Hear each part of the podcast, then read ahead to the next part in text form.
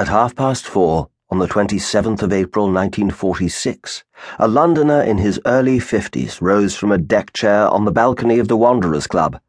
It was a Saturday, and he had been sitting there since lunch dozing over a magazine.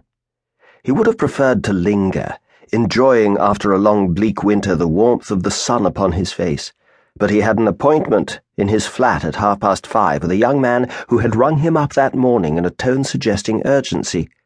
I wonder what the boy wants, he thought. He had heard it argued that the world of 1946 was a completely different place from that of 1939, that a whole manner of living, thinking, feeling had vanished in the last six years. He doubted it. Fashions changed, but the essential issues were recurrent. He did not believe that the particular problem which awaited him the perplexity of a young man in his early twenties returning to civilian life after five years in khaki would be very unlike that which he had himself had to face at the end of the First War. Slowly he crossed the drawing room. He was stiff after his siesta, and as he came down the broad central stairway, he steadied himself against the banisters. He was tall and heavily built.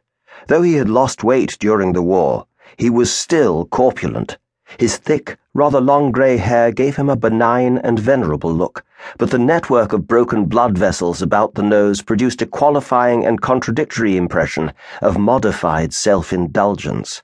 His dark pinstripe suit, like that of most Londoners in 46, was shabby. His tie was faded, and the corners of his collar frayed, but the cut and quality of the material made him look well dressed.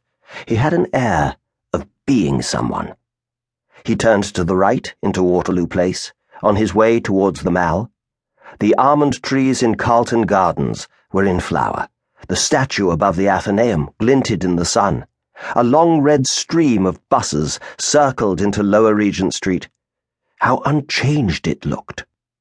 No, it was not difficult for Guy Renton, walking home through London on this warm spring afternoon, to believe that only the surface of things had altered since he was young. The railings round the parks were gone. The houses were shabby and unpainted. Every street and square and crescent bore somewhere along its length, like a mouth out of which a tooth was missing, the gap of bomb damage. But there was the same stir of animation along the streets, the same sense of being in a capital, the same sense of varied, integrated life. London was London still a city that for nine centuries had known neither siege nor conqueror, that had faced plague and fire and assault, but had maintained unbroken the tradition of its own way of living, changing and adapting it out of its own necessity, out of its own experience, out of its own decisions, out of its own choice. For the foreign visitor, even for the provincial Englishman, London might well seem tawdry now with its crowded hotels, its casual service, its restaurants, where only a well established client could get a meal worth eating, its lack of nightlife, theatres starting at half past six, restaurants closing down at ten. But London never had appealed to the foreigner and the provincial visitor. It had never catered for the tourist. It had been a city for its own inhabitants, and even now, for its own people, it had retained nearly everything that had made it, and that had kept it the most personal city in the world. What it had been, it was and would be. The pride of being a Londoner warmed his heart as he walked back slowly towards his flat. His flat was in the network of small streets that lie to the right of the Brompton Road as you turn south from Knightsbridge. Rutland Square was to its north, Montpelier Square was to its east, Cheval Place traversed it.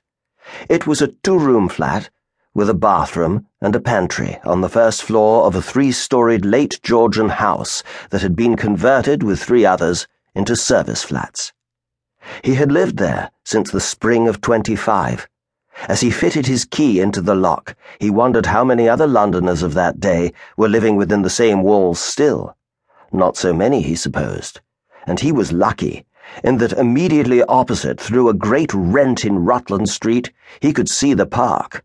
A scar, running across his face from chin to temple, was his private souvenir of that raid.